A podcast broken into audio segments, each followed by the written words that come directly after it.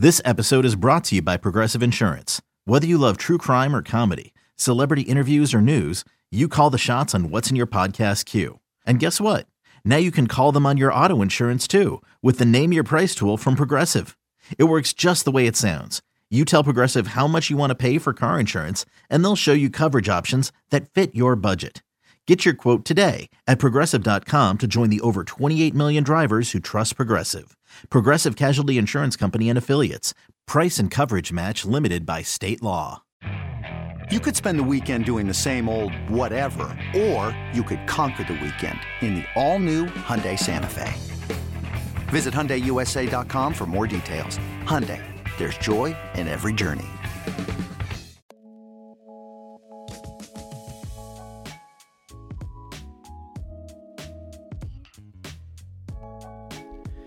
What up? This is Myron, and you are listening to the Rye Bread and Mustard, a Mariners podcast, the alternative underground back alley, underbelly, secret society, speak easy, down on the docks on the other side of the tracks, dive bar style podcast of and about and surrounding the Seattle Mariners that you are listening to on the Audacy app or wherever else you're getting that hot podcast action from.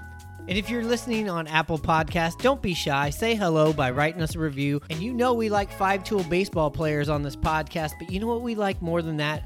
Five star review. So hit us with that five star review. Anyways, we hope you are enjoying your President's Day weekend and maybe getting caught up on the last few episodes of the Rye Bread Mustard and Mariners podcast. And today's episode is our full conversation with Mariners public address announcer Tom Hutyler. That's right, the man that's been holding this job down since 1987.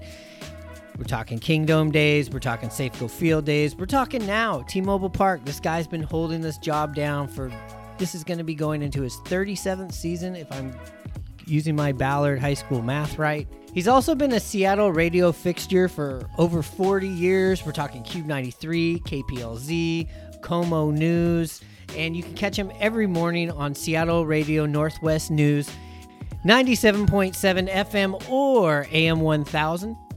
And this was like a real special time for Hannah and myself to sit down and talk with Tom. He was so gracious with his time. You know, in, in this conversation, he gives us some like personal stories, you know, about Dave Niehaus, the Kingdome days, his Hall of Fame experiences with Griffey and Edgar, you know, his approach to you know what he does behind the mic up there in the booth. Talks about some of his favorite players he's seen and even uh, touches on the macklemore louie louie seventh inning stretch debate. And we just talk about his history in radio and of course in public address announcing. Uh, we recorded this episode at murphy's pub in wallingford on 45th which is the oldest still operating irish bar in all of seattle. Shout out to shelly the owner of Murphy's. Also, shout out to Daniel, the bartender that you know got us to come into Murphy's to do a podcast episode where we met Shelly, who Shelly introduced us to Tom, and now you got this episode. Anyways, uh, check out Tom also on March 25th with his band High Cheese. They're going to be playing at Murphy's, so make sure to get down there and check that out. That's basically like his spring training, a little warming up those vocals before he's uh, out there going Julio Rod. Okay, look, I'm not going to butcher it.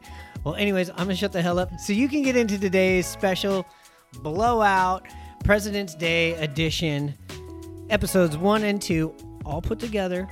Full episode here with our special guest, Mariners public address announcer, the great Tom Hutyler. That's going to start right now. Get ready to play hardball in the Kingdome. Take me to the ball game. I want to see the Ants. The Mariners are playing hardball. Did it again and again.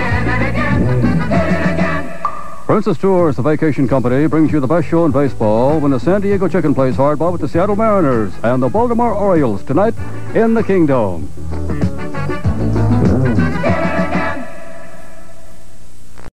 And just like you probably heard in the intro, we are extremely excited. Hannah's even a little bit nervous here with our guest.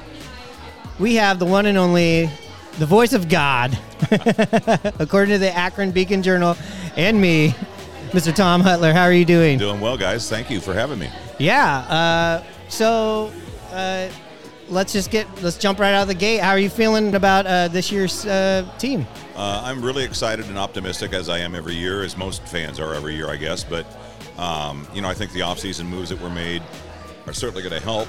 But you know, it's uh, our curse to play in the same division as the Astros, and that is uh, not going away soon. So they're just right now. You know, we finished 16 games behind them in the regular season last year, and then in the playoffs. They've swept us in three games, but the run differential was four. I mean, they won by four runs for the Exactly. entire series. So Ugh. it was that close to being, you know, we played them tougher than anybody else did. But you still got to, you know, it still goes through Houston in the West. So, you know, it's not really uh, something where I don't know that we've made an appreciable enough gain with regard to personnel in the offseason to catch them. But, you know, that's why they play 162 games. Exactly. It all, it all, uh, it all gets sorted out in the mix by the end of the season, and a lot of strange things happen in a baseball season. So. Yeah, and health. Health's Mm-hmm. the big thing, and especially with the Mariners, it's it seems like there's a lot of emphasis on growth with the with the with the uh, younger players on the team. Yeah, and I can't remember the last time we had a pitching staff going into spring training that's this solid. Right. The pitching staff, I think, is huge. I think it's one of the top, maybe four rotations in the league, if not Yeah. even better. And have that all sorted out before you even go into the season, uh, with the exception of maybe the number five guy. I mean, God bless Marco. I don't know. You know, he was an ace, number one starting day, opening day pitcher for a few years, two years, three years ago, and all of a sudden, you know, he's on the in the fifth guy in the rotation Yeah. and kind of trying to hang on to his spot there. So, Exactly. uh, that I guess tells you about the quality upgrade they've made. Uh, and you know, you've got guys like Flexen who has started, and then you know, does uh, Brash come back into starting? Or, and you know, so there's a few things to be decided there, but certainly those top four are really, really good. Yeah, and you know what's a shame about how good at pitchers we are is you get to say their name like what once Yeah. once once a game. Yeah, yeah, that's it. Open one the uh, now and, and yeah, opening lineups, and then when they start the games. I know, I know. It's, you don't get to say uh, Luis Castillo Yeah. too many times because that seems like that would be a fun one to yeah, announce. for sure. So obviously you were there for the 18 inning game. How did Mm-hmm. how did how did how did that how'd that feel uh, up there? Where was your energy level? How was the voice? It was, uh, you know, if it had been a regular season game against Cleveland on a Wednesday night, probably would have been a little different energy level. Um, I get up at 4 a.m. to go to work for a radio station, KNWN, Northwest Radio News Radio here in Seattle, and so that would have been hanging over my head the entire time. Like, oh my God, I got to get up in five hours. So, uh, uh, but it was so intense and so nail biting, and because you knew that one swing of the bat could potentially end it, and and uh, eventually it did. But uh, it, it was like who, you know, how can they continue to throw up zeros with two teams like this that have so many offensive weapons, especially Houston, and um, we were just counting on you know, getting that, you know, in the bottom of an inning, coming up and somebody getting a home run, or at least getting some guys on base and moving them over and getting them in. So uh, every inning that went along, I was supposed to have gone to see a buddy of mine's band play that night at seven o'clock. The Husky game came and went during the Yep, during that sure playing. did. And then I'm a Cougar fan, so I'm watching the start of the Cougar game, going, I wanted to be home to watch this, and then go to my buddy's band. I was like, that would should have been, you know, done by five o'clock yeah, and it just went on and on and on and on and on. It was uh, just kind of at the end of it, we all were kind of like just um, emotionally dry Yes. because it was so emotionally involved throughout the game that when it finally ended, it was like, you know, that that didn't turn out the way we wanted. It was an amazing game, uh, but you know, it was one of those things where you just felt like everybody was so emotionally involved with it, including the fans who stuck Oh, around, yes. which was it was emotional. It was just emotionally draining. It felt more like an event, like a football Mm-hmm. game with the crowd. Everybody was on it every inning. You know, people were the libations were going before the game. last call happens, you know, Seventh at seventh like inning, and but 11 innings without beer. Oh yeah, it was. And CJ, who does this show, is not here. He's down in Arizona right now. He's a snowbird, but he had tickets to the Kraken game that night. Stayed until the end. Ran down to the uh, ferry docks and caught one of those scooters and scootered up for the second half of the game. I've never mentioned that on the podcast. That's so that's I think I think that is a savage story of, of, of fandom, Fandom, here. yeah. Uh, also, I you guys had some guests up there in the booth that night. I noticed Macklemore came in there at one point and Yeah. and, and tried to pump up the crowd. Yeah, yeah. It's uh, we're we're throwing everything we could at it, and uh, he couldn't quite get the job done. But he, he's been he's been very involved in and a big Oh, fan. absolutely, So it's been really cool to have him around. Asked him the hard hitting, hard copy question. Hey Macklemore, what do you think about uh, Louie Louie being no more and your song being in there? And I didn't think he would answer me. We have it on our our Instagram, but hard hitting question. What do you think about it, Tom? Um, I never liked Louie Louie, so I was fine with it. Um, I, I mean, I just you know grew up. That song had already been a hit before I was in my teens, I think. But um, but I just was never a fan of that song, and I kind of wondered why do we play this. But uh, There you go. uh, so yeah, I was fine with the Macklemore change. Yeah, he, he asked me, he goes, Do we make the playoffs? and I said, Yeah. He goes, Did we make the playoffs? And he goes, Well, there's your Yeah, answer. there's and your I said, Well, you changed my mind. because, you know, obviously I've been a Macklemore fan. I, I'm from that age group, but I do like uh, certain traditions in baseball Mm-hmm. Yeah. and certain traditions in sports. And that was kind of our sweet Caroline. What- Right. But I do have to admit, it gets the crowd amped up, and especially on a night like that, you need that level in the crowd. Mm-hmm. Yeah, and I, and I and I'm a very much as anybody that knows me will tell you, I'm a very traditional, old school guy. Uh, But that one I didn't mind because it didn't seem that traditional to me, even though it had been around for a long, long time. Uh, in the seventh inning stretch, I just thought, I, you know, that's not that'd be for me, you know, cutting out the seventh inning stretch or take me out of the ball game. That would be the, you know, the blasphemy. Yeah. Not the loss of Louie Louie. So. Um, and he's a guy who reps the city hard. Like Kingsman, you have to go and Google. Oh yeah, somebody was from Seattle or some. It's like Macklemore is wearing a Seahawks hat, a Sonics coat, mm-hmm. Mariners shoes. Yeah. Huskies warm up pants. You know what Yeah. you know what he's all about. Yeah.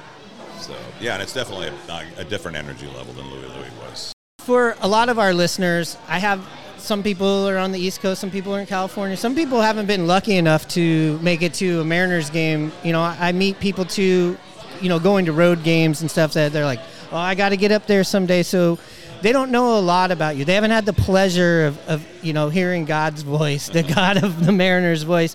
So let's just take it back and uh, let's just go back to your early beginnings of like how you got to hear. Well, I, have been in the radio business since I was a, a senior in high school over in Spokane, and I was in the top 40 radio business and um, matriculated from a station called KJRB to KJR, which at the time were AM top 40 giants, but kind of on the downward slope of AM radio, of AM top 40 radio.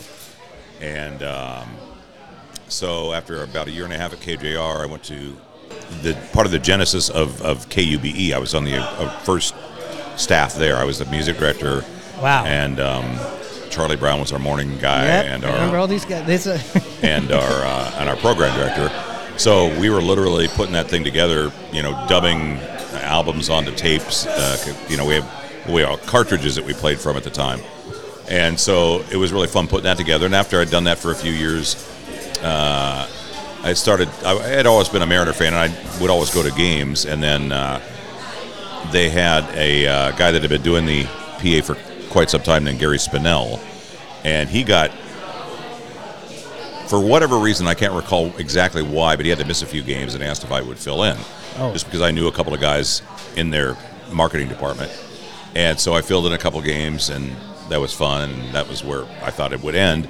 And he ended up getting a job in Atlanta with CNN. And so then they asked me if I'd like to take over permanently. And so I started in 87 uh, as the, the guy doing the PA most games, every game. And uh, so 30, so well, it'll be 37 years this year. So people ask how long you want to do it, and I always say, well, I'd like to do it till we win a World Series, but Dave Niehaus wanted the same thing, and it didn't work out so well for him on, on that regard. So I'm hoping that I have the longevity to be able to do that, and I wish Dave could have been around for even this past year. He would have he would have gone nuts. uh, Oh, man. with the Absolutely. exciting Absolutely. finishes this last year. So, but. Uh, yeah, so that that's kind of the, the story in a nutshell. Well, we need you longer than the World Series because we're going to win it this year. We need you. we need you for more because once we win it this year, we're going to be like we'll be blaming you if you if if, if we don't. If, in in your radio early radio days before you went to do news, you obviously we're at KUBE, which is a staple of ours, and uh, let's not forget KPLZ, which Yeah. I always called the VH1 of, of Seattle. Yeah. Uh, but you did a lot of uh, parody uh, songs. Um, I know off the top of my head, you did the Raider Busters. Uh, you did uh, the greatest lunch of all. Jeez, you've done your homework. Yeah, uh, well, I remember some. I recorded some of these when I was a young kid, and, and I've done a little bit of homework. Okay, Yeah. I did my homework. Nobody believes I ever do my homework. I did it. Tom Hutyler said it right here. Um, uh, you also did recently. You did the Gardner Minshew, the Oh, yeah, mustache, Mississippi mustache. Yeah. and uh, of course. La Bosworth to La Bamba. Uh, yeah. So I know you can get these on YouTube. I'll probably put these uh, somewhere on the episode. When you write these things, you always there's one little hook that you grab on to go. All right, that that's it. That's how we build off of that. Could you just let us into your mind on like maybe the Bosworth or the greatest lunch of all? Yeah. Um, the the greatest lunch of all was actually inspired by my daughter, who was very young at the time of that came out, and she thought instead of uh, Whitney Houston saying they can't they can something something and that they can't take away my dignity, but she was thinking they said I can't take away my BLT. and I thought that's kind of funny, and then I, that was what built. That's what spawned that for me was building around. Then I said the greatest lunch of all. Uh, there's another one uh, that you didn't mention that was probably the biggest that I did. It was called "We Love It in Seattle." Oh, yes. which was to the tune of "We Didn't Start the Fire," and that was actually at the request of my boss at KUBE, who was uh, huge into Seattle history, and I only came to Seattle in 1979, so a lot of the things he wanted to incorporate, you know, if you're familiar with the Billy Joel song, it's kind of a little history lesson.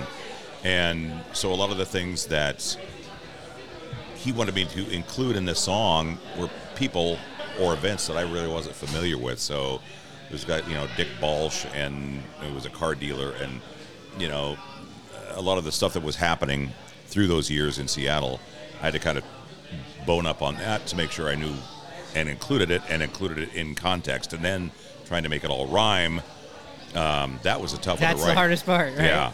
So um, that one, La Bosworth. Yeah, I just I, I heard La Bamba, and then he was all the rage right then when he came to Seattle and was fighting over the Oh, yeah. jersey number and and I had a Bosworth haircut. Did you really? Yeah, my dad hated it. Not how it looked, but how much he had to pay for it.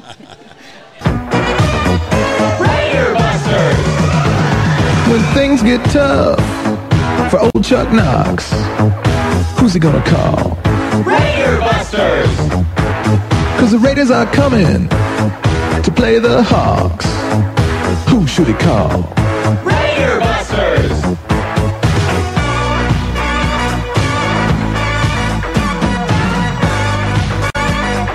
They ain't afraid of no Raiders. you also have a background in uh, coaching baseball. Mm-hmm. Yeah, yeah. I coached. Uh, I coached CYO, you know, Catholic Youth Organization for a long time with my daughters through basketball and soccer, and then uh, my son playing baseball, and then uh, I got asked one year to coach the freshman team at O'Dea, and I did that for a year, and then my kids were going to see, my daughter were going to Seattle Prep, and the coach at Seattle Prep saw me coaching against against Seattle Prep's uh, freshman team uh, for O'Dea, and he says, "Doesn't your daughter go to prep?" And I go, "Yeah." And he said, "Why don't you coach for us?" I said, "Well, you didn't ask me." "Well, Tampering—that's tampering So, right there. yeah.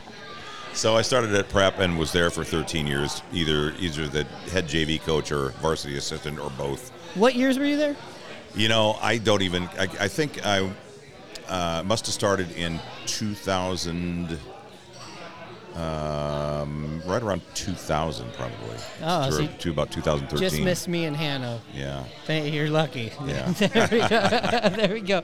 Uh, but I think it would be cool if you're a coach just going, hey, all right, here's the starting lineup. Do you did you ever have to read the lineup off? And did you put a little put a little elbow grease. Yeah, did you put a little ump, put a little spice on it? Uh, no, I just was, you know, worried about getting all the stuff ready for the game as, as a coach. You know, making sure we, you know, got out there and hit the fungos and ran through infield and outfield practice and got the lineups and gave them to the umpire. And you know, that was coaching baseball in Seattle is a pretty thankless task. At this, you know, if I'm looking out Yeah. the window right now, seeing it rain. A lot of practices in the gym. Yeah, so it's like, man, you're sitting down at third base, shivering and thinking, if they if they call this game off, I'm not going to be upset at all. So um, Thank God high school's yeah. only seven innings. Yeah. Yeah. So, but uh, yeah, it was a lot of fun. I really enjoyed that. And I also ended ended up coaching girls um, basketball at prep too. So that was I really enjoyed that a lot because with the girls, uh, you know, Seattle Prep at that time was going through a run of really really good boys teams that won won a couple state championships during that time. The girls were also very competitive as well, but I just enjoyed it from the aspect that it was they had to play fundamentally sound. They couldn't jump out of the gym and they couldn't slam dunk and they couldn't, you know, uh, rifle the ball, you know, all the way down the court on a, on a pass. And so they were really uh, eager to, to learn the fundamentals and it was fun to teach them that stuff too. That was a lot of fun. I have a little project. Well, once again, Edgar Martinez is using Eagle Hardware's incredible selection of brand name power tools for its latest project. And uh, here's a surprise. Uh, for once, it's not a bat. Oh, it is a bat. It's a light bat. Eagle Hardware and Garden. More of everything. Uh, Hannah, you got you got some questions. I know you got a bunch of questions. You're really excited about this. Let's let's hear them. Yeah. So, did you have anybody influence you in in your style? I know you got a distinctive style when you announce the names. You know, you got your energy towards the Mariners, and then how your tone changes when it goes. Now the visiting team managed by Yes. manager Dusty Baker. You know, it's it's really I, I'm interested by That it. somber voice is, Yeah. is definitely underrated. Yeah, I uh, I don't know that anybody really influenced me other than perhaps Bob Sheppard from the Yankees, who was, and I don't really, I don't, I never really tried to replicate what he did, but he, to me, uh, had this incredible gravitas and this incredible presence um, as the Yankees guy. But he was so simple. It was like you know, it was just there was no bells and whistles. It was just basically the bata number twenty-two. You know, da da da. Derek Jeter. Derek Jeter, number 22, you know. So so good. Uh, i- i- so I always thought that would be the guy I would want to pattern myself after. Um, but yeah, you're right about the thing. Uh, I don't was never asked to do this or instructed to do this, but when it comes to the Okay. the energy that I put into the home team, and then the somber way that I announced the visiting team, I just felt that was the way to do it. Just because you don't want to act like you're excited to hear those No. guys are here, But you're And- still professional. yeah. And then, you know, the other thing, too, is that we got a guy that comes back that played for us the first time or, or two up, I'll say his in a little more uh, welcoming manner than I will the rest of their team. So, if like, you know, when we had Raul Ibanez back, I would say his name as I announced it when he was with the Mariners or something like that. But, uh, you know, sometimes these guys come back, or like Nelson Cruz, that were they're fan favorites. How about stuff. Ichiro? I mean, he went from one dugout to the other the Yeah. next day. So Yeah. did you have to just Yeah, drop I your act and pick I- up the new one? I toned it down a little bit, but you know, for the first times that the first times that he was up, I definitely kept the energy level up. Not to the degree it would if he had been still with the Mariners, but still definitely, you know, if the Mariners, way, if the way I announced him with the Mariners was a level eight, I probably did a level six for him when, when he was uh, coming up as a Yankee and stuff. So. Well, the Mariners do such a great job, you know, with opening day. I love how they now they've incorporated the Mariners Hall of Fame. It's so special to me, like this last year when Ichiro was um, placed in the Mariner Hall of Fame, and for me to hear, you know, you mentioned your iconic here, Griffey Jr., you know, Jamie Moyer, and of course, like you just mentioned, Raul Ibanez wasn't involved, but he was off to the side, and to hear you announce their names, it, it brings back a lot of memories Oh, for yeah. Mariner fans. Yeah, yeah. Uh, Griffey is, you know, people run into me and no, this, you know, they'll find out what I do, and they say, "Oh, can you do Ken Griffey Jr.?" It's like I want. There was one time I came out of a, I'd been in a, a watering hole in West Seattle watching some some game, and somebody and, and this guy had been overserved. and I came out. I came out of the restaurant. And he goes, "You're the you're the Mariner guy." I go, "Yeah." And he goes, "Could you do Ken Griffey Jr.?" And I said, "Okay." So I did it, and he goes, "You're a great man." I love it. That's all it takes. Uh, speaking of Griffey, I, I did hear on one of the podcasts. Uh, I believe it was the the Soul, the Soul Man. spot- Well, Seattle. Oh, sorry, it's the Seattle uh, uh, Sports Union. Uh, you talked about.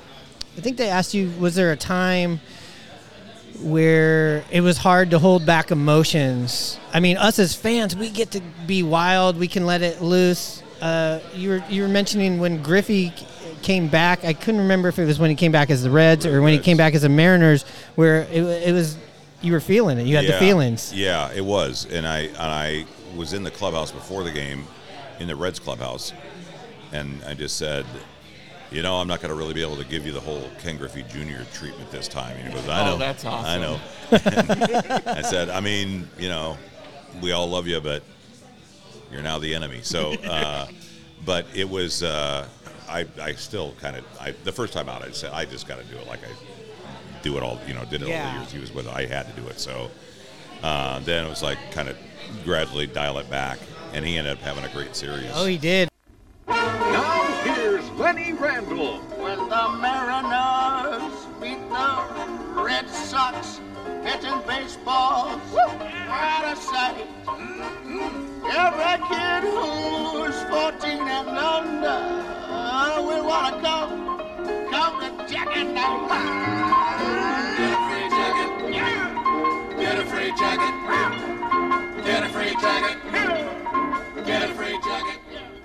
The ninja's here. He's part of part of our staff while we're here. You had a question for him that you asked me to ask, but I want you to ask it.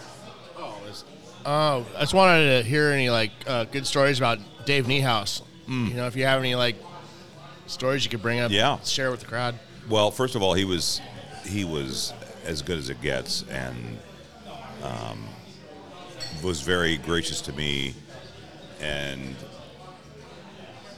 you know he suffered just as much as the fans did. Yeah. You know, it was we could tell. It, it was apparent. I, I was talking to this, st- saying this to somebody the other day about Rick Rizzs is put perennially upbeat, optimistic. Yep. The sun will come up tomorrow, if not like in, in an hour.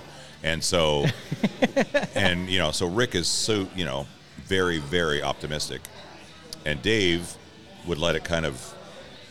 He, you know, he he kind of wears emotions on his sleeve during a game. It's like you know, if somebody made a mistake, or gave up a you know bases loaded walk, or failed to get a bunt down, you know, you could hear it in his voice. He wasn't sugarcoating it, and um, but he was he was so good at making a game that was a blowout loss sound like it was the most important game in the world. Just the way he would talk about maybe the fact that they'd gone to the you know World War II museum or some some something Oh, that yeah. was in the city they were visiting, or even just down in Arizona during spring training about something they did during the day.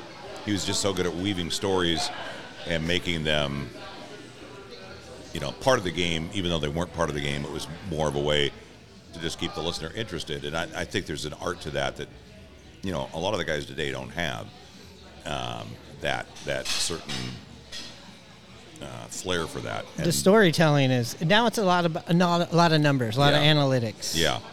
So, yeah, I mean, um, some of the stories I probably wouldn't be able to tell uh, Sure. and get away with it. But uh, he he definitely was colorful. He was definitely um, uh, you know just a great family guy. His wife Marilyn and their kids and.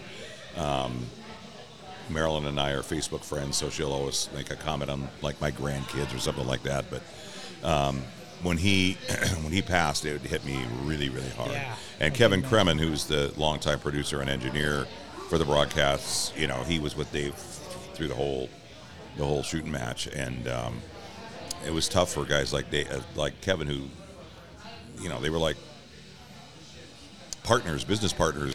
Um, that became like their second family for all those guys. And so, and Dave was, you know, uh, so well respected in the business by other um, broadcasters and other teams. So you could tell that he had, even though he was working in a smaller market, that he was definitely big league all the way. By the way, he, you could see him treated. I, in I think it was 2002 through 2006, I was at KOMO Radio, and we had the broadcast rights for those four to four or six years, and so I had to go down to spring training and cover the team during spring training, which was great. But I'd get to sit in the booth with him because I wasn't doing the public address announcing there. So I'd get to sit in the booth with him during the game, and then once the starting pitcher got uh, taken out, I'd go to the clubhouse and get some audio with them. Um, but uh, you know, it'd be guys coming in that were not even on the roster and numerically, and it's like guys coming in to pitch, and they're like, yeah, well, they got you know 72 now. John Jones coming in, and he t- turned the mic off, and he goes, "Who the hell is this?" And that's what the fans he are doing at home. Yeah, yeah, and he didn't, you know, he's like Definitely had some Harry Doyle from uh, yeah, Major League for sure in, in him. Yeah, yeah. So yeah, he is a great. I I'm I miss him every every year, and and he does that uh, welcome back baseball poem that he reads at the beginning of every year, and I tear up every year at that. That is. uh, I know. I was going to ask you about that. I know um, at the beginning of the year, also the Mariners do a great job. Have a young child come out from Make a Wish and run the bases. That must be one of the more heart wrenching things Yeah. that you have to talk about. But it's so special and so cool. What the Yeah, it Mariners is. do. It is really cool. And the first year they did it, um, I didn't know that we are going to continue to do it every year. I thought it was maybe just part of the opening of that of that particular season, since it was the first season. And I'm so glad they've kept it in. And it's it's uh, you know been really cool uh, when when we had you know Jay and and Dan and Junior and those guys would you know come out of the dugout to wait for the kid coming home, and yeah, I mean that just super emotional, super, uh, you know, just a, a great feeling. And again, you know, you're right. The Mariners do a great job of producing these games and putting the, the pregame stuff together and the in-game stuff together. They've won awards that they give out. There's an award they give out, kind of like a you know a Grammy or an Emmy, and they do it in for for game presentation and sports franchises. And the Mariners uh, perpetually win those awards. The World Series, where a pitch is not just a pitch, it's a World Series pitch. Where a hit is not just a hit, it's a World Series hit. A win is not just a win, it's a World Series win. Now you've got a chance to win a trip to the 1984 World Series by entering Major League Baseball's Grand Slam sweepstakes at all Major League ballparks and participating retailers. Baseball fever, catch it. The preceding message was furnished by Major League Baseball. Two two quick stories. I uh, I don't know if your homework revealed this, but I actually called. I actually did play by play for two games. Back oh, I did not get that. Back, I can't. It was in the Kingdome, and um, they Randy Adamack, who just retired as their longtime uh, vice president of marketing uh, and communications, asked me one time, "Would you want to fill in? Dave's taking the day off, and would you want to do the game?" And I, I did it with uh, Ken Levine. Oh yeah, Ken Levine. I remember. And uh, and I said, yeah, that'd be great. But then I was like, oh my God, what have I done? I'm so nervous. It's like not only am I doing a Major League Baseball game, but I'm doing it with in place of Dave Niehaus for the day. And it turned out we were playing Cleveland, and Charlie Nagy of the of the uh, Indians had a no hitter going through like five innings, and uh, Cremin, Kevin Cremin goes, that was his Dave. He said if he goes one more inning, he's coming in from his barbecue to come in and call the end of the game because he doesn't want to miss calling a no hitter. I said he's that's fine. So he ended up giving up the no hitter, and then uh, filled it another time and worked with Dave, and so that was just amazing, you know, to hear him say, "Now you're for the third inning, you're Tom Butler." I'm going, yeah. So it was just uh, it- just a humbling experience and very, very, I mean, very memorable for me. I mean, I finally got around to listening to the air checks of that um, last summer, and because uh, I had told somebody about it, and they go, "No, you didn't." I said, "Yeah, I did. I, I'll find the tape. I'll prove it to you." So Yeah, um, I'd love to hear that. Yeah. So I don't think I did bad, but you know, um, it was uh, it was really fun. And um, the other quick Dave story I was going to mention was that uh, when I was with KOMO and we had the broadcast rights, we were uh, depending on who was doing the post game show, it was either me or Tom Glasgow at the time, who does a lot of the stuff for Root Sports now. But they would kick it back to us in the studio for a sports update from other sports at the end of the eighth inning, I think it was. And so um, the uh, Kevin Cremin would hand a card. You know, he hand a card for any little any little reads that Dave was doing, or Rick or anybody, a card that would say, you know, it was like a, a plug for whatever one of the sponsors was. But this particular card he would hand to Dave, and it would say, and now let's go back to our flagship station, KOMO, for an update with Tom Hutyler. So that's the only reason we can think that this happened. But when it did happen, um, he came back from the break, and I can't remember the Angels pitcher. Uh, Scot Shields, Steve Shields, Scot Shields, Scot Shields, Scott. Shields. He goes, now, all right, we're back. Now Scot Shields is here to face Tom Hutyler, and and he goes, boy, he- he'd like to face Tom be nice. But I just thought, what the heck? So uh, Cremin said the only thing I can think of is that he just said senior name on that card, and it was just in his mind when he went back to call the game. But I thought I've had that on tape somewhere, and now it, it, we had a big crash of our system that had all of our audio in it. So I, it's no more. It is no more unless you know Kevin knew what particular game it was, which wouldn't surprise me. But uh, that was yeah. Tom Hutyler got the bat in the big leagues. Uh, Dave Niehaus said it. There it was. that, that, that is great.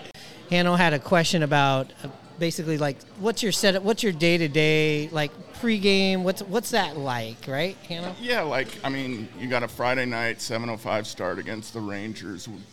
T- tell us how your day goes before an opening pitch.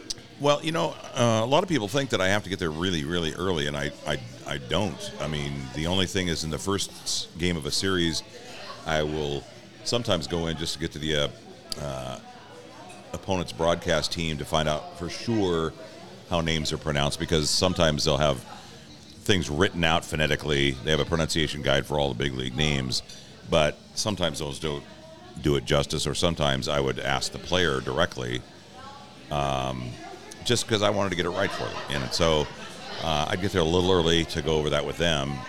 Now most of the teams are doing a really cool thing. It's a great service for us, for the PA announcers and broadcasters, is that they actually ask anybody that's got a name that's you know even modestly confusing or uncertain. They'll ask them to just say their name into a microphone, and then they have that accessible to us with a you know click of a mouse. How's this guy say his name? So when you hear how he says it, it doesn't necessarily how match up with the way that your you know the public relations department said that you're uh, that they're pronounced. So, um, but basically for a 7:10 start, we usually start our pregame about 6:40 for a game that's at 7:10. So about a half hour before first pitch, we start. If there's a special night like uh, you know the Hall of Fame nights or um, you know Native salute to Native American baseball or Right. uh, one of those nights where we have a little more involved pregame show, then we'll start earlier.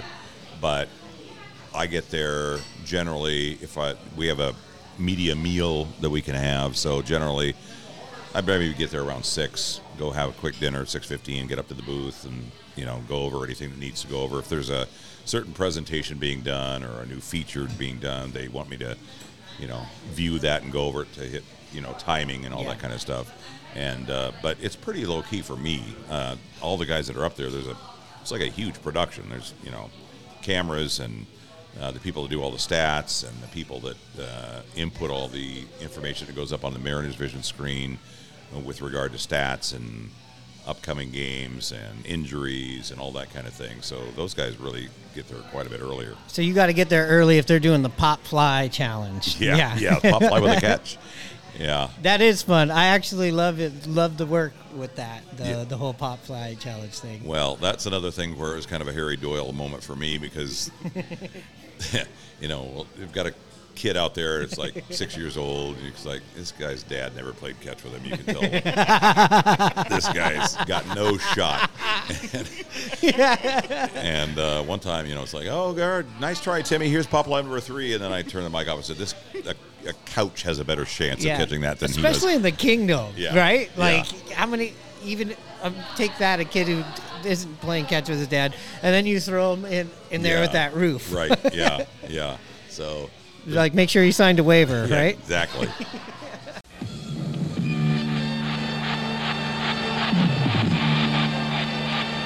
NBC Sports presents the 1979 All-Star Game from Seattle's Kingdome. It's the All-Stars of the National League versus the best of the American League.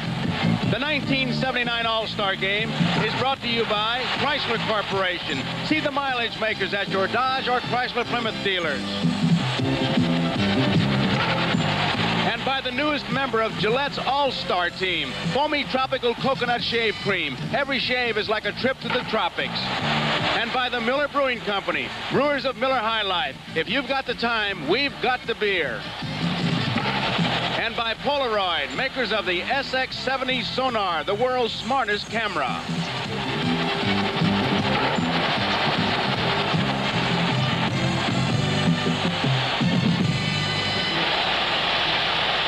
We were also uh, talking, you know, about the Kingdome. Obviously, you've been around since the Kingdome days, Mm-hmm. and uh, Hanson and I consider ourselves dome rats. That's actually what we were going to call this podcast when we first did That's this. great Maker name. check. Uh, but I really like to hold on to the culture of the Kingdome. Uh, do you have any g- of your favorite stories from the Kingdome, or Well, I mean, there was a time we had an earthquake and everything started swaying and moving. You know, I could feel our our box was our booth was cantilevered out over um, the stands below us, and you could feel this swaying. It's like, what happened? Said there's an earthquake, and so we they were going to evacuate the building. So I was like getting up to go leave. And they go, no, you can't go. You got to. You got to read these Safety things. It's like, what do you think they're going to do? And I, they know to get the hell out. And so do we need to tell them that there's smoking's only on the exterior ramps? Yeah, yeah. No signs of affection. Yeah, yeah. I don't think we're worried about that right now. Um, and Dave, Dave came shooting past. He signed off and was, yeah, "I'm getting the hell out of here." So I'm going. Wait, I'm the only one here, and they're like, they're leaving, and they know that they need to leave and get out in an orderly fashion, you know. And so uh, that was interesting, and uh, obviously, you know, the '95 season was just a.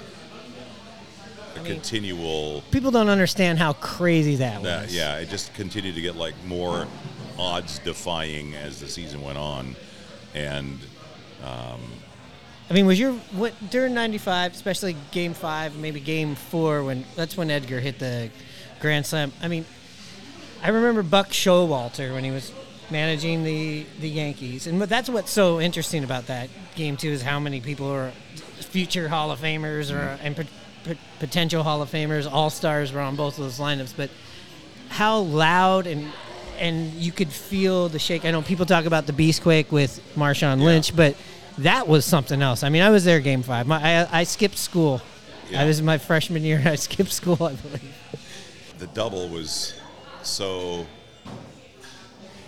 You know, it's so etched in my mind, and the thing that I remember most about it is that Junior, I'd never seen him run that fast. Yeah. I Yeah. looked at the ball and I looked up to see where he was, and I thought he'd be right, right around second base, and he was already close to third, and was just flying. I mean, just absolutely flying. And um, as the more you know, you're kind of looking at sizing up in your little mental computer of like, is he going to make it? And it's like he's going to make it. And uh, and then when he slid home and everybody went nuts, it was just like there was the guy that works with me in the booth who still works with the Mariners today, Greg Green. He's the vice president of marketing. Um, but we like just did this little mini pig pile in the in the booth that we were in because you know there was nothing I needed to say No. for several minutes because it would just let let the crowd do this, and um, it was so fun. And you know, and then you fast forward to this year when Cal Raleigh hit that walk off. I think that was the only thing that could ever have competed Yeah, with that it. double. Exactly. Yeah. uh, the Kingdome days, they had a lot of um, great memories for me, but also, you know, when you'd go in there on a Sunday afternoon, it was 80 degrees outside, and they were playing.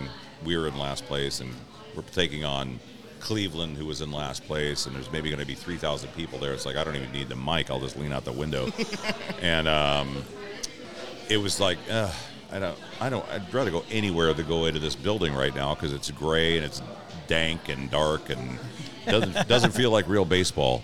Um, but uh, it had some incredible memories for sure. And I. But I always. Uh, I, I always said if we ever have a chance to get an outdoor ballpark, I will never close the window. I don't care how cold it gets. um, I would do anything to have that baseball outdoors where it's supposed to be played because in, in, in inside it felt more like it was a kind of a studio show. You yeah, know? it's, kind of like we're on a green, you're watching a game on a green screen, right, right with that right. AstroTurf. So the the memories are you know you know it, it was at, at that point in those days, I was a lot closer with a lot of the players than I w- am now. I don't really know any of the guys anymore because I don't have the reason to go down because I don't have to, you know, cover it for KOMO. And um, so, but back in those days, I was, you know, did, getting some uh, radio stuff because I was also doing sports on KVI. So I knew all those guys, and uh, they were great. I mean, those guys, Jay and Ed, Edgar and Harold Reynolds, got to be really, really, really good friends with Mark Langston. He and his Really? but yeah, he's actually god godfather of my son. Oh. And um, so that was tough when they beat the Angels, and he was you know sitting there at home plate, you know, after that failed throw home. At a Lu- Luis Sojo Ho- broken Luis. Sojo, yeah. And I was like, eh, that's my buddy, but I don't care right now. but uh, it was really that was part of the of the romance of the Kingdome for me was the fact that I, I knew a lot of these guys and and got to go down like you know Scotty Bradley was a catcher back then and Yep. he would like call he goes hey what are you doing I go I'm just hanging around he goes we you want to come down and uh, field throws at second base where he wanted he, Scott worked his butt off and never got I s- Caught Randy Johnson's no hitter. yeah. He he never got I think the at bats that I think he deserved because he was a good left-handed hitting hitter. Yep. But uh, you know when he was in the lineup, he produced. But anyway, so he yeah he one day he wanted me to come down and play you know go down and catch throws at second base. Well, he you know would throw down just to work on his throwing out at second. I said, you know, I'm left-handed. He goes, it doesn't matter. so, so he picked me up, went down to the dome. You know, he- they all had access to the dome. A couple other times, it's like, hey, we're going down to watch the guys throw, and they had a, a warehouse right close to there where guys would throw in the off season, like you know, maybe right around now or maybe right after Christmas. And we went down there, Billy Swift and Scott Bankhead, and these guys were throwing in this warehouse, and I was just like hearing the pop and watching. You know, I'd stand kind of not right where the batter would be, but maybe a couple feet off, and just watch these pitches come in, and uh, it you know really gave you an appreciation for how good these guys were. Were you there when the tiles uh, fell? Was that a off day? It was uh, they, they were supposed to play Baltimore, I think, and but uh, we got notified it had happened before I had left in the ballpark. They Mhm. said, "Don't come in; it's no game." So um, I was aware that it happened, but I wasn't there when, when it happened. So that was good. Yeah, they should have got Atkins Roofing on that, right? that, that was I just set you up there, Tom. Call Atkins Quality Roofing today. Here's a hard hitting question: Where were you, and what were you thinking when the Kingdome was imploded? When it was no more? Uh, I was watching it on TV at home. I, uh, you know, I know I get flack for this, but I was kind of like in the good riddance mode. I, You like- press the button. I would have. I would have done it gladly. um, I just, yeah. I mean, it was great for the football. I just felt like it was just not a great baseball venue, and you know, the fact that it was on turf and Yeah. all that kind of stuff. I just thought this, this, I'm not going to miss this place at all. And um, So, so I got one for you. I remember how when they opened up Safeco Field, they had the uh, open house for the fans to go see it. What was it like for you the first time walking in there and seeing your new digs? Oh, it was magic. It was so cool because I came up the elevator and came into our booth, and you turn this little corner, and there is the field. I mean, I think e- you guys and everybody probably the first time you went to a ballpark or the first time you went to a different Oh, yeah. ballpark. Walking through that's that just tunnel. a memory that you're never going to forget, and it's just I think part of a young boy's uh, that everybody goes through if they ever become any kind of a baseball fan at all. Just remembering seeing that field when you first see it in person. And you know, being on TV doesn't do it justice. But yeah, when I watched it there for the first time, it was like, oh my gosh, this is going to be so amazing, and and uh, it, I still get that thrill when I walk in now. It's just you know they do such a great job with the groundskeeping crew and everything. It's just- Absolutely. yeah, it's just manicured beautifully. I mean, they used to just have have somebody that could rake like six feet of dirt back then. right. yeah. Now you need a real garden Yeah, crew yeah, out yeah, there. yeah, to vacuum the field. Yeah. So. Uh, you know, just closing on the Kingdome portion of this, and I was saying, you know, when we kicked this portion of the pod off, I just preserving the history because it is part of the Mariners' history. I know we're making some new history now, and I know that the Mariners promotional nights they like to do a lot of you know callbacks to the, the neon hats, the fanny packs, the '90s stuff. I wish they would just have, and let me pitch this to you, Tom, uh, just a Kingdome night. I know you did the.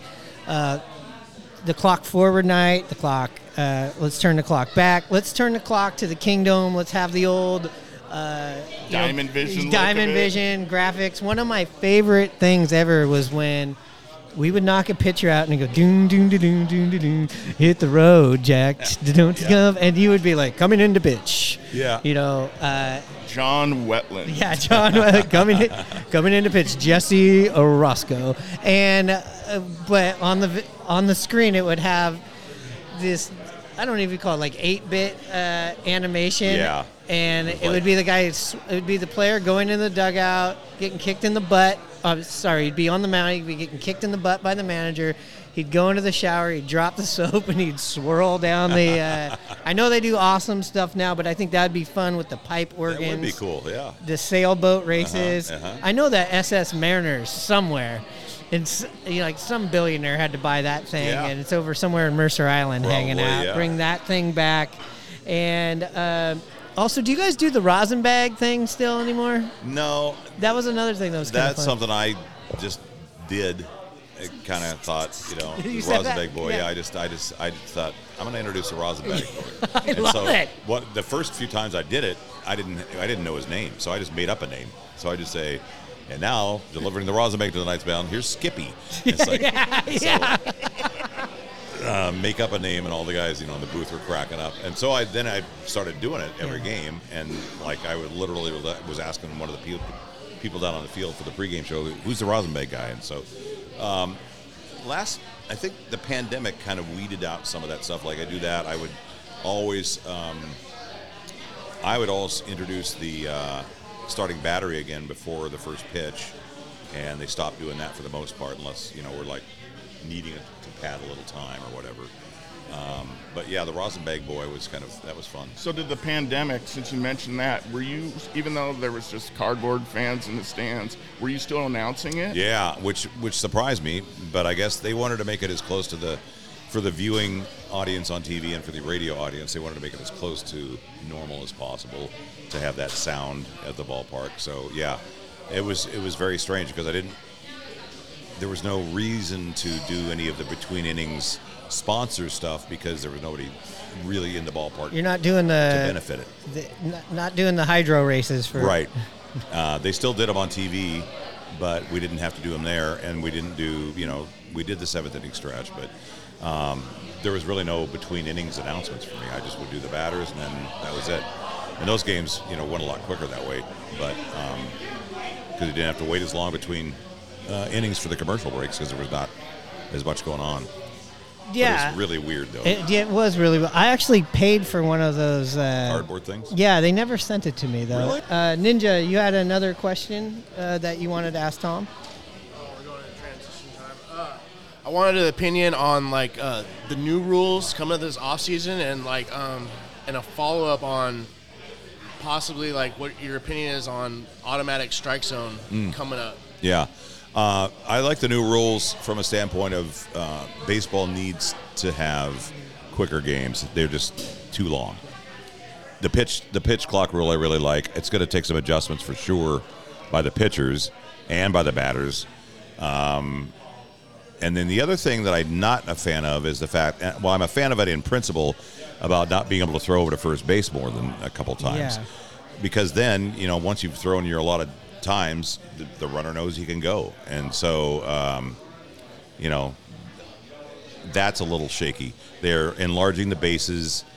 People said, well, you know, what's the big deal about that? I said, well, you know, three inches can mean the difference between a successful steal and getting thrown out, and it should, should in theory, encourage more stolen base attempts, which has become kind of a lost art. You know, you know, you used to have guys getting 60, 70, 80 stolen bases. You know, Rickey Henderson getting 100. Now maybe 40 is the tops. You know that you see usually.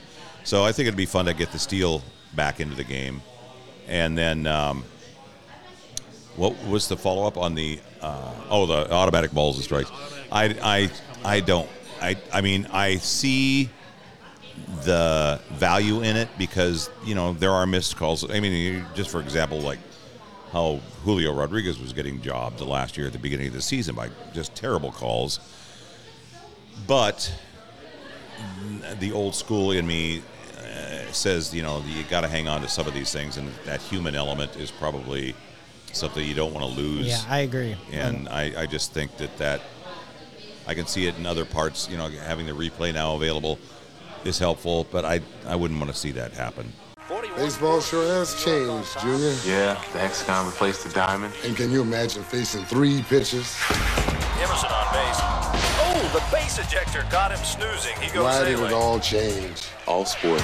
Game just got too easy. The unsurpassed taste of all sport. A third more carbs than Gatorade for energy could make a difference. Next up, Your grandson's up. Ken Griffey the fourth. He connects. It's going. It's going. Watch out, center point. Oh! Center Brent got him. He was robbed. All sport body quencher. The game will never be the same. Can you tell us a few of your stories about when you went back to the Hall of Fame and with Griffey and Edgar? Yeah, um, I'd gone to the Hall of Fame as uh, with a buddy of mine. We we would do baseball trips every year, and we went to uh, we went to the new Citi Field that the Mets had, and we drove up to Cooperstown, and uh, I think we went to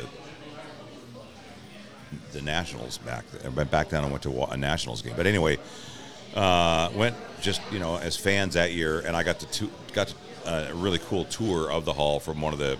Uh, custo- uh, what I can't remember what they called him. They had some ambassador or whatever. But I Jeff Idelson was the uh, president at that point of the Hall of Fame, and I interviewed him on the air for a few things. So I said, "Yeah, we're coming back. Can you get us a, a nice tour?" He goes, "Oh yeah, we'll just give you and your buddy. uh you know, we'll have John take you around." So we got to go down into the uh, vaults where they have because they rotate stuff in and out. Um, so they have all these drawers that pull out, and there's like you know a Babe Ruth jersey, or there's someone's gloves or spikes, or um, you know hat that some like Roger Maris wore or whoever. And so it was really cool to see all that on the background. And then uh, so when Griffey was going to be inducted, I talked to Jeff Idelson and said, "Hey, I know you guys have your, you know, Gary Thorne doing it, but um, if you needed like me to do like the Ken Griffey Jr. introduction, like I do it at the ballpark, all the Mariner fans there would go nuts." And he said, um, "I don't think we'll. I don't know that we want to do anything like that because it might set a precedent, but." Um, I think we might want to have you do something like you know some sort of a uh, presentation or some sort of a um, a piece uh, on the Saturday before the Hall of Fame induction. I said, okay, I'd, I'd, I'd be happy to do whatever you want me to do, and I didn't know what he was going to have me do. So it turned out they asked uh, if I would go and be interviewed by one of their people uh, about how I got into this and about memories of Griffey. And they were going to have it at this, I think it's called the Grandstand Stage Room. It's, it's a 200 seat little theater type thing in the Hall of Fame. And I thought, you know, who's going to come and see me? I mean, I would have. See the PA announcer for the Mariners being interviewed by this guy. It's like, there's way more interesting stuff to do than that. So I was thinking there's going to be like five people in there, and two of them are my relatives. So uh, I got in there, and it was packed. And I was just like, whoa, this is so cool. And um, so the interview was like about an hour, and just asking questions about you know Junior and all that memories of him, and um, so that was just a thrill. And the biggest thrill though was after the you know we had we had several Mariner people there, and I'd gotten to know a couple of people to the Hall of Fame uh, that were run, you know, that were helping to put the whole thing together. And when everybody, everything was done Sunday night after the uh, inductions, and we were at this bar, I can't, God, I never remember the name of the bar there, but it's, um, we were there, and um, the gal that was with the Hall of Fame, I think her name was Dorothy. Um, she says, "Well, we need to get you to do a Ken Griffey Jr. Uh, in, in, you know, your intro again, but we need to do it in, over in the in the hall because this bar was just down the Mhm. alley." I said, "Well, it's closed," and she goes, "I got a key." so about ten of us marched down the alley into the back entrance of the Hall of Fame, and after hours, went up to the, where his plaque was hanging, and all of us stood in front of there. And then on cue, I said, to Ken Griffey Jr. And uh, so that was really cool. And then we reenacted it a few years later with Edgar. They asked me that year to kind of host a um, on-field roundtable uh, about Edgar. With it was originally going to be Dan Wilson, Jay Buhner, Rick Griffin, Rick Rizzs, and I think that was it. And then we're kind of waiting. It was at the ballpark that they have there. I think it's called Legends Field. Um, it was the ballpark there, and so they were, you know, the, fa- they had a bunch of fans there for that. It was packed. The the side of the place was packed, and um, in we were kind of waiting in this waiting area in this tunnel, and Junior walks in. I said, "What are you doing here?" He goes, "Oh, they asked if I come out." And I said, "Oh, that's great." So, so I'm walking out onto this field. We're being introduced, and it was me and Jay and Junior and Cammy or uh, uh, Dan Wilson and oh, Moyer was there, and then uh, we all sat down on our stools, and all of a sudden Mike Cameron walks out, and it's like, this is going to be fun. This is like the Cammy- Expendables. They're all popping up. yeah, and so it was funny because I, I've got pictures of it, but I'm I'm cracking up in these pictures because it's Griffey ripping Cameron about you know having taken over for him, Mhm. and you know that just they were just giving each other grief in this in this roundtable setting, and uh, it just kind of took over the show. And they had told me you got to be done by 2:42 because we need to turn this over and get this. You know, the ballpark has to be cleaned out by that time. So, blah, blah, so I'm like looking at my watch, going, Shh, "These guys are going to talk for an hour." no, yeah, you don't know these And guys well enough. And then Moyer, who is like, uh, you know, wind him up and let him go. And you know, he'll ask him one question, he'll talk about you know 20 minutes. So I thought, if I ask Moyer a question now, this is done. I'll be, I'll be, I'll be sunk. So anyway, it was really, really fun, and they Yeah. decided it went so well that when we came back after that road trip, they had us do a similar thing on the field here at, at the ballpark. So those are my two experiences there. So it's been really, I mean, such a fun deal to be able to be involved in that oh, that's in that level at the Hall of Fame. I mean, just like- Absolutely. I mean that that's I can't even equate to Yeah, what if you- that felt like to be up there with like you know our heroes, and I'm sure you look at them. Mm-hmm. I'm sure your it's your children's heroes, and just like I mean, where do you go from there? Yeah. For me, for me, Well, I was lucky enough to go to the Hall of Fame many years ago when we were back there, and uh, not, not the ceremony wasn't going on. But if you ever get a chance, go back there. Oh, it's yeah. amazing. It's the best. It's absolutely the best. And the first time I went with my buddy, uh, there was a hotel that all the players stay at during the Hall of Fame weekend, Otesaga, and it's this beautiful old-fashioned kind of plantation-style building that has this long veranda on the back, and it overlooks the green of this uh, golf course that's out there, and. Uh, we missed it by two days because the players had just cleared out after the. We went, got there on a Tuesday after the Hall of Fame weekend induction. But you could just, you know, see that these players would be out there on that veranda, just sitting there, you know, uh, telling stories, as you know, only baseball players can do. And uh, it was so fun to see that and stay in that historic building. But the city is so cool; it's so small, Yeah. and it, you know, for the Hall of Fame weekend, it like quintuples in size with all the people that are there. Um, but if you're there just you know as a middle of the summer type thing, they're still still very busy. But you're right; it's just it's worth seeing, and even if you're not a huge baseball fan, it's worth checking out because there's so much history there, and there's so many fun little shops, and you know. 18 different places where you can get a personalized bat and uh, and so uh, yeah it's a blast Mr. Buhner, will you play Pepper with me? I can't, son. It's against the rules. How many times have you heard that? Hi, I'm Ken Griffey Jr. When I'm not running the bases, I'm running for president. Vote for me, and I promise to erase every no pepper sign in America. Mr. Griffey, will you play pepper with me? Sure, kid. Could you help me out with some swing states? Oh, yeah, I guess. Let's shoot on every foot and a pepper game in every backyard. I think Ken Griffey is spending too much time on the field, not enough time on issues like the flat tax. No pepper? I say yes to pepper. Look, pepper was outlawed for a reason. It tears up the turf. You know how big this thing was? Look at this. Pepper van, and right under there, Korean War ends. The man don't want you to play pepper. You gonna listen to the man? If you outlaw pepper, only outlaws will play pepper. So where does the candidate stand on real issues like the flat tax? I mean, if they're so smart in Washington, why don't they have a baseball team? Baseball without pepper is like baseball without baseballs. Hey, anyone can champion pepper. It takes a real man to champion the flat tax. It's pepper that people want. They don't care about the minimum wage, the flat tax. They want pepper, and they want it now. Pepper to the people, man. Land of the free? Why can't I play pepper? Jefferson should have said life, liberty, pepper in the pursuit of happiness, but it just didn't sound right. But that's what they meant to say. I know that. And where's this moose stand on the flat tax? Since you watched many games, who, which ball player would you pay to watch play? Uh, Or do you have one? um, opposing team or, or Yeah, anybody? opposing. Okay. Um, probably, I mean, of all the people I've seen through the years, I would say it would probably still be. Um,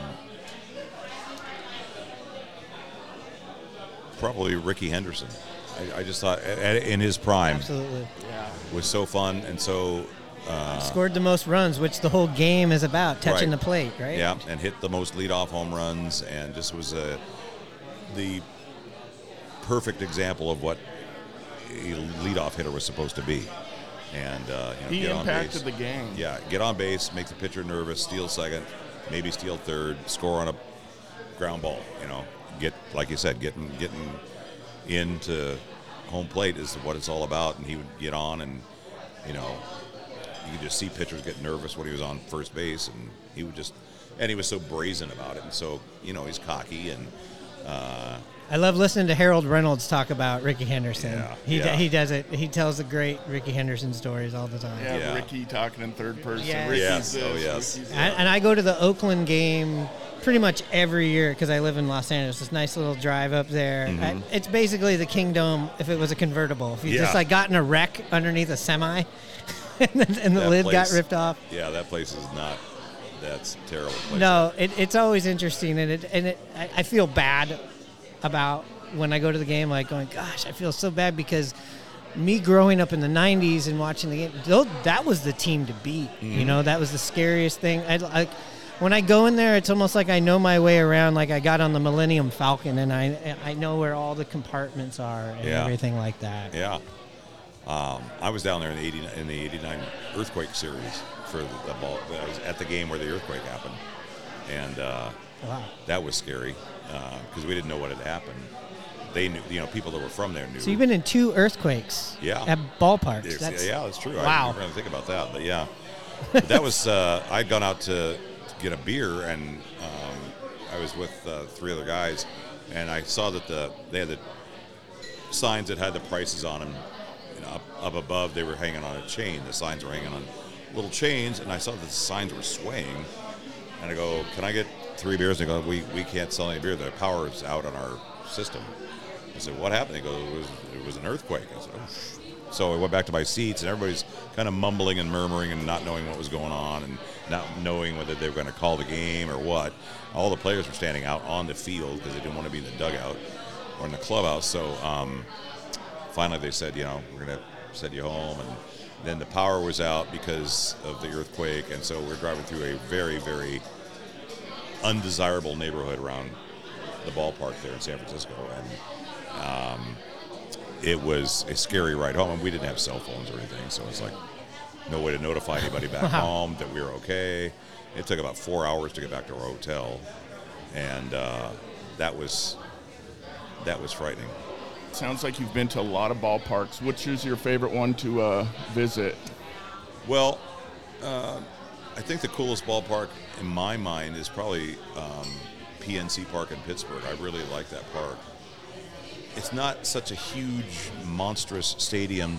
The right field um, bleachers are kind of only one level, almost like a minor league park. And then they, because right behind it's the Allegheny River, and so you got the river shots that you know get hit out of there, um, and so it looks kind of small, kind of like a, kind of looks like an old ballpark would look, you know, like the old, you know, Crosley Fields and uh, Ebbets Field and all those other ballparks like that. Has that kind of a feel to it. Um, I loved. I grew up a Yankee fan because I'm I was in Spokane. There was no. They were the AAA affiliate of the Dodgers back Mhm. then. But I, for some reason, wasn't that big of a Dodger fan. But I grew up a Yankee fan because I guess it's the first thing I saw when I was watching sports on TV was like the Yankees, the Yankees, the Yankees. Mickey Mantle, and uh, he was kind of at the tail end of his career by the time I got into him.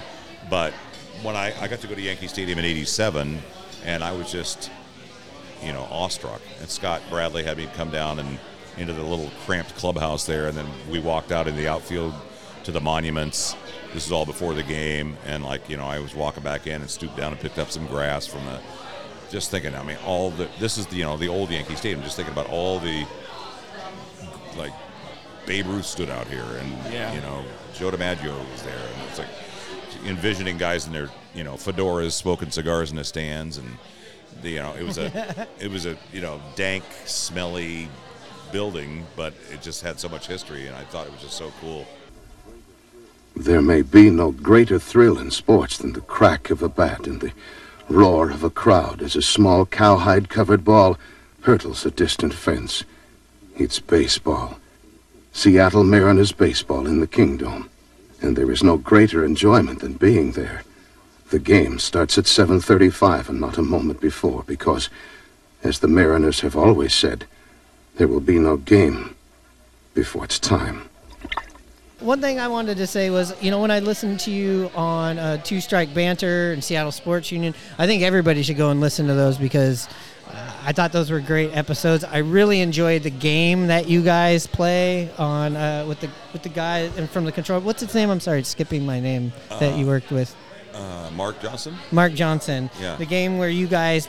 Uh, use a name in a sentence. in a Yeah, sentence, yeah. and I had one for you because Oh, yeah. I said, "Oh, here's one." I go, "Listen, this year the everybody in my family is excited about going to the All Star game, so they asked me to get them each a row of tickets." So I, I had That's good. yeah, the, the premise of that was use so and so's name in a sentence. So you know, the easy example would be like, um, well, one of my favorites was Mark. Mark was better at it than I was, and so he said, uh, "Oh my gosh, what was the name?" the Mankiewicz one. No, it was Pedroia. Oh, yeah, Dustin yeah. Pedroia.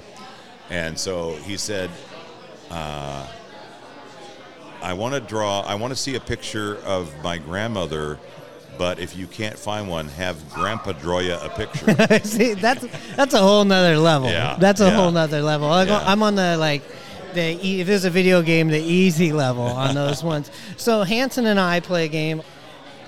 Of course, we're just just avid fans of, of the little things that happen in stadiums. We love the walk up music, which has turned into a, a big thing now. But a thing that we we like to play is when I can actually a cappella one of the songs. He'll do an impression of you, but he's got to guess whose walk-up music is it? Is Ah. it? Oh, so so here's an example.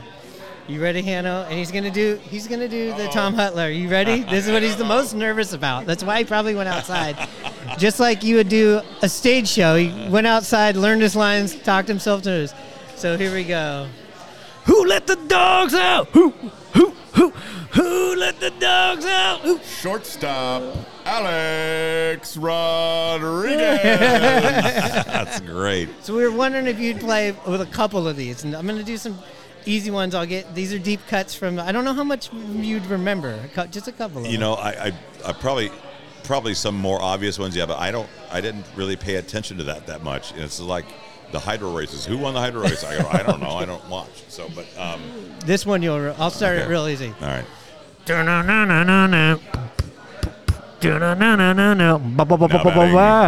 Right fielder number 19, Jay Buhner. yes, all right. Ooh yeah, Ooh, what a man, what a man, what a man, what a mighty good man. Now batting the catcher, number six, Dan Wilson. okay, and then here's my first love, my first Mariner crush. Here it goes. Uh, first baseman number 21, Alvin Davis. That was fucking anyway. And then here's the extra credit one because I butcher this one every time. Then- Here he goes. Dun it, dun, dun, dun, dun, dun, dun, dun. I've got the power. Oh, yeah. Third baseman. Can't remember his number. Mike Blowers, 16. Mike Blowers. Yeah. thank you.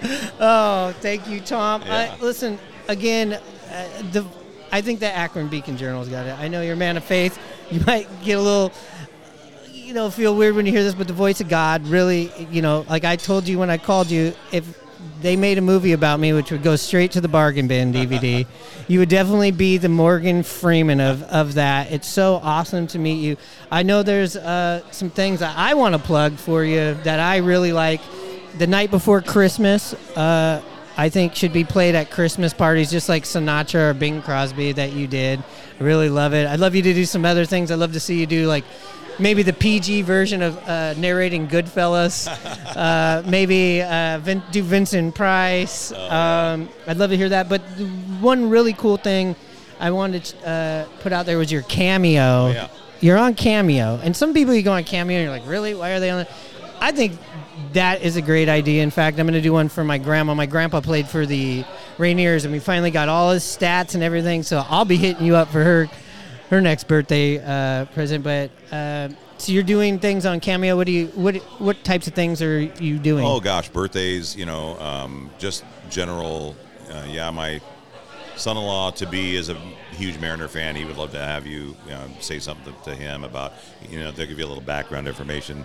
He goes to, you know, he's been a season ticket holder for 14 years, and um, he's getting married to our daughter in March, and so something like that. So you just, you know, come on and say, hey, Phil, my your your mom, or future mother-in-law wanted to have me drop you a line and say uh, that you know we're glad to have you as a Mariner fan and hope you make it to the ballpark and looks like you're going to have a wonderful future and they are looking forward to having you in their family and hope to see you out there soon and then if they want me to then I'll like announce his name like he's coming to the plate and um, um, it's pretty easy and it's it's pretty fun. I'm you know it's it's I had heard about Cameo four or five years ago, whatever it was, and then uh, I thought that'd be kind of cool to get involved with, and I sent them a sent- sent them a email and never heard back, and so I thought, you know, I, I mean, I'm there's a lot of big name celebrities on there. I thought, yeah, they probably don't, you know, I'm regional at best, and so I could see why they probably wouldn't be interested. And then I got a email from a guy there over the summer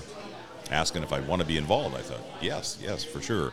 So it hasn't really um, cranked up for me, and I'm, I'm guessing that it will be a lot busier once more people find out about it, and this, and once the season gets closer and closer. Um, I've probably only done about 20 of them so far. So um, anyway, for, I mean, for those who aren't familiar with it, it's a chance where you can have a person in sports or an athlete or actor or musician or comedian or whatever do a personalized message for you uh, with video for whatever it might be a bar It- mitzvah, is birthday awesome. party, anniversary. So yeah, it's it's kind of fun. Yeah, I had one given to me from Ricky the Dragon Steamboat, and it's still, it still was like, whoa, I, you know, and for any Mariners fan, I think uh, this is unsolicited from Tom. This is something that I wanted to bring up. Like the price that it is for for this, it it's insane, and I, I really like it. And listen, it'll cost you less than what a what a player's T-shirt at the store will cost. That maybe they'll trade next month. This thing will last forever. All Yeah. right, that's my unsolicited uh, advertisement. uh, you're going to be playing here at uh, Murphy's where we're recording. You want to Yeah. tell us about that? Yeah, I have. Uh, I I play music as another kind of like uh, uh, side thing that I've always. I, I didn't start till about seven years ago, so late in life that I I always like to sing and I love music. Music's a big big part of my life. Um, but I started playing and performing with some friends of mine, and as a solo guy about seven years ago. So I played Murphy's here uh, doing a solo thing a couple times, but I have a band that is called High Cheese, a baseball reference there. I love it. And um, we're going to be playing here at Murphy's on March 25th. So, Get down here. yeah. Get down here. A lot of fun. What kind of music again that you guys Uh, play? it's you know a mix of pop and country and Americana, and I write some original stuff too. right before opening day. Yeah, it's coming. Yeah, it'll be warming five up those, days before. warming up those pipes. That's right. It's basically your spring training Yeah. right here at Murphy's. Also, want to thank Shelly for having us here at Murphy's. Yeah, yeah, she's great. They're great. Shelly and Phil, and you know, it's great. Uh, you know, the oldest Irish bar in the, in the city, and uh, they do a great job here. So it's it's uh, always fun to come up here. Well, Tom, thank you, thank you again for being so gracious with your time. I feel like we won some sort of uh, something at an auction where we got to sit down and talk to you. You know, so thank you again, and we hope to have you back. Maybe we'll check in with you after the season when when you know you have a little bit more time and. Hopefully, talking talking you out of retiring because we got that World, World Series Series, yeah. series rig. Well, it's been a lot of fun, and you guys are really kind and gracious, and uh, it's my pleasure. and oh, for all these youngsters out there, where do we catch you on the social medias? Uh, I'm just uh, at T Hutyler for uh, for uh, um, Twitter, and then uh, yeah, just Facebook. I'm Tom Hutyler, and I don't I. You know, I don't really use Instagram much. I should. I know that's kind of the, the bigger thing. We're now. Instagram friends, Tom. Yeah, that's right. you gotta Yeah. get on there. But uh, yeah, that's it. Thank you again, Tom. My pleasure, guys. Thank you. Thank you for listening on the Audacy app or wherever else you're getting this podcast action from. Spotify, especially Apple. If you're on Apple, don't be shy. Say hello. Give us a review. Hit us with that five star review. We love five tool baseball players, don't we, Hanno? Absolutely. But you know what? I like a five star review even more. So hit us with that five star review. Check us out on the socials. If you got something that's really, really going on that you need us to know directly, hit us up at the email at rye bread and mustard podcast at gmail.com. Hanno, you know what time it is. Charge.